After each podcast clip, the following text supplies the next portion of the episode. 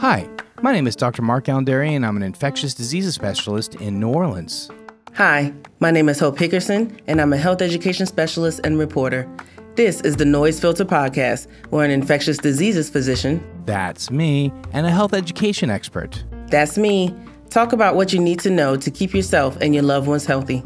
For more information about Noise Filter, your public health podcast, and to watch and share our incredible informative animations, please visit us at noisefiltershow.com. And if you like what you hear, don't forget to leave a review on Apple Podcasts, Spotify, or wherever you listen to us.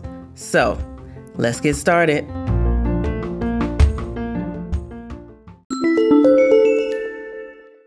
New promising treatment for sickle cell disease. Sickle cell disease is a disorder that results in misshapen red blood cells. Rather than the usual donut like shape red blood cell, the cells exist in a sickle or crescent shape. The sickle shaped cells are not as viable as the usual red blood cells, leaving those with the disease with less healthy red blood cells. Furthermore, the disease creates reduced transport of oxygen through the bloodstream and the risk of coagulation of sickle cells, preventing the flow of red blood cells, leading to a painful event known as a sickle cell crisis. Sickle cell disease currently impacts about 100,000 Americans, and the disease occurs in one out of every 365 births in African Americans. The disease is inherited. It occurs when someone receives the recessive sickle cell trait from both of their parents. Interestingly, having one sickle cell trait and one dominant trait provides an advantage against malaria. The reason this trait has continued to survive is because of the heterozygous advantage it offers. The harm occurs if two sickle cell traits are inherited. So, recently, a study from Columbia University revealed a very promising treatment for sickle cell disease. The report focused on long term outcomes of patients who received gene therapy for sickle cell disease. The gene therapy was a single dose treatment aimed at correcting the shape of the red blood cell. The treatment eliminated the collection of sickle cells that lead to blockages of blood vessels and is a large source of pain in patients. These blockages lead to many hospital visits, lots of pain, organ damage, and contribute to early death. The physicians involved with the study were thrilled to see an elimination of sickle cell crises in their patients. The new therapy is called lentiglobin, and it uses the patient's own stem cells. The stem cells are genetically edited to produce the correct cell shape, and then the new cells are infused back into the patient's bone marrow. Since the treatment uses the patient's own stem cells, there is no risk of the body rejecting the treatment. A con of the treatment is that the patient must undergo a high dose of chemotherapy treatment before the infusion to get rid of the cells producing the sickle cell shape. There are significant side effects of the chemotherapy, one being a small risk of cancer. Two patients in the study developed leukemia, and researchers believe that this was a side effect of the chemotherapy treatment. The long term goal will be to find a safer method than chemotherapy and to make lentiglobin treatment accessible early in life for patients with sickle cell disease. This hits home for me because sickle cell is in my family, um, and I've lost four family members to it. So this really hits home. And, and if this technology had been around previously, they would still be here. Yeah. When I worked at the public hospital in Cleveland, I cared for many sickle cell folks and uh, he, even here at tulane we have a quite a robust sickle clinic as well so um, Mhm. boy do i i see it but I, I did want to ask you did you understand what the heterozygous genes did you understand that part where having the sickle trait is actually an advantage in terms of helping against malaria did that point resonate I'm assuming it has something to do with the way malaria attaches in the body. I'm assuming it has something to do with that. So, because malaria is so prevalent in Africa, where you have individuals in Africa who have the sickle trait but don't have the two recessive genes, they'll Mhm, have a recessive sickle gene mhm. and then they'll have a dominant gene that gives them the sickle trait rather than having the sickle cell disease like they would yes, if they had two recessive genes. yes. And having that dominant gene that gives them the sickle trait makes it such that, like you said, the parasites in malaria are not able to destroy the red blood cells because those Mhm. red blood cells are protected. So, this is one of the reasons why the trait has been advantageous. But of Mhm. course, if if somebody has the two recessive genes and then they develop sickle cell disease, which, as you said, a devastating disease. So this is a tremendous promising treatment and fingers are crossed that this is something that people will be able to take advantage of. Yes.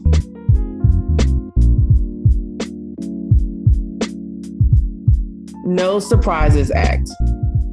Have you ever received a surprise medical bill? This is a common issue among many Americans after receiving medical care. After a trip to the doctor, hospital, urgent care, and other medical facilities, people receive bills they were not expecting after their visit. Lots of times, people are unaware of what costs are involved in their visits to the doctor and what procedures and tests are and are not covered by their insurance. Oftentimes, these surprise bills will come after an emergency visit when there's no time to decide about seeing an in network provider or traveling to an in network hospital or emergency department. In some instances, patients are brought to an in network hospital system, but receive care from a provider that is out of network. It's easy to see how this can get complicated, and it isn't the patient's biggest concern during a trip to the emergency department.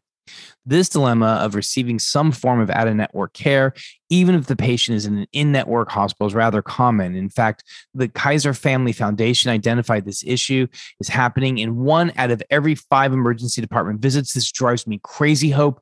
This is something that is so frustrating for even mm-hmm. me. And I had a procedure done last year and we were receiving bills for months on end you mm-hmm. know and it's crazy all right can, I, mm-hmm. I will stop venting go ahead as of january 1st 2022 the no surprises act will be instituted federally the act aims to eliminate or more heavily regulate surprise medical bills the bill will ban instances of surprise billing otherwise known as balance billing when a patient receives care from a provider that is out of the patient's insurer's network. The Act will eliminate the surprise billing practice if the patient receives out of network care in the following scenarios. If a patient receives emergency care in an emergency room, when you receive any care in an in network facility, and when you are transported via an air ambulance. Furthermore, once a patient is stable, an out of network emergency physician cannot provide care to a patient unless they consent to care and are aware that they can leave to be treated at an in network provider. Patients are still responsible to pay for any costs that result from in network care, like copays, but will not be responsible for paying the bill if the care is out of network and falls under one of the scenarios mentioned earlier. Wow. Thank goodness. Wow. These, I know, right? Something good happening. Right. In these instances, the insurance company and the provider will have to dispute the costs on their own. Oh, Yay, oh, that's right? Wonderful. That's wonderful. Yes. These new protections under the No Surprises Act only apply to care given in a facility that offers emergency services. The Act does not cover out of network costs due to ground ambulance services, but some areas do provide protections for that scenario. This act will remove many surprise bills for Americans and provide protection for those seeking emergency services have we just become super pessimistic with what government can do for people or is this just truly great because i i feel as though given how things just never seem to work out for working class folks mm-hmm. you know mm-hmm. here's something that's going to be great that everyday folks like you and i are going to easily be able to take advantage of yeah, I think we've become super pessimistic. I mean, they've conditioned us that way, but right. this is this is going to be so wonderful. Such a yeah. wonderful thing for so many people. 100%. Yeah, this is great news. Thanks for listening to Noise Filter, your public health podcast. Be sure to subscribe to the Noise Filter podcast, follow us on social media, and leave us a review letting us know your favorite part of the show. You can find me, Hope Hickerson, at hopehickerson.com. And you can find me at Dr. Mark Alain Dery or at the Dr. Dery. That's D R D E R Y.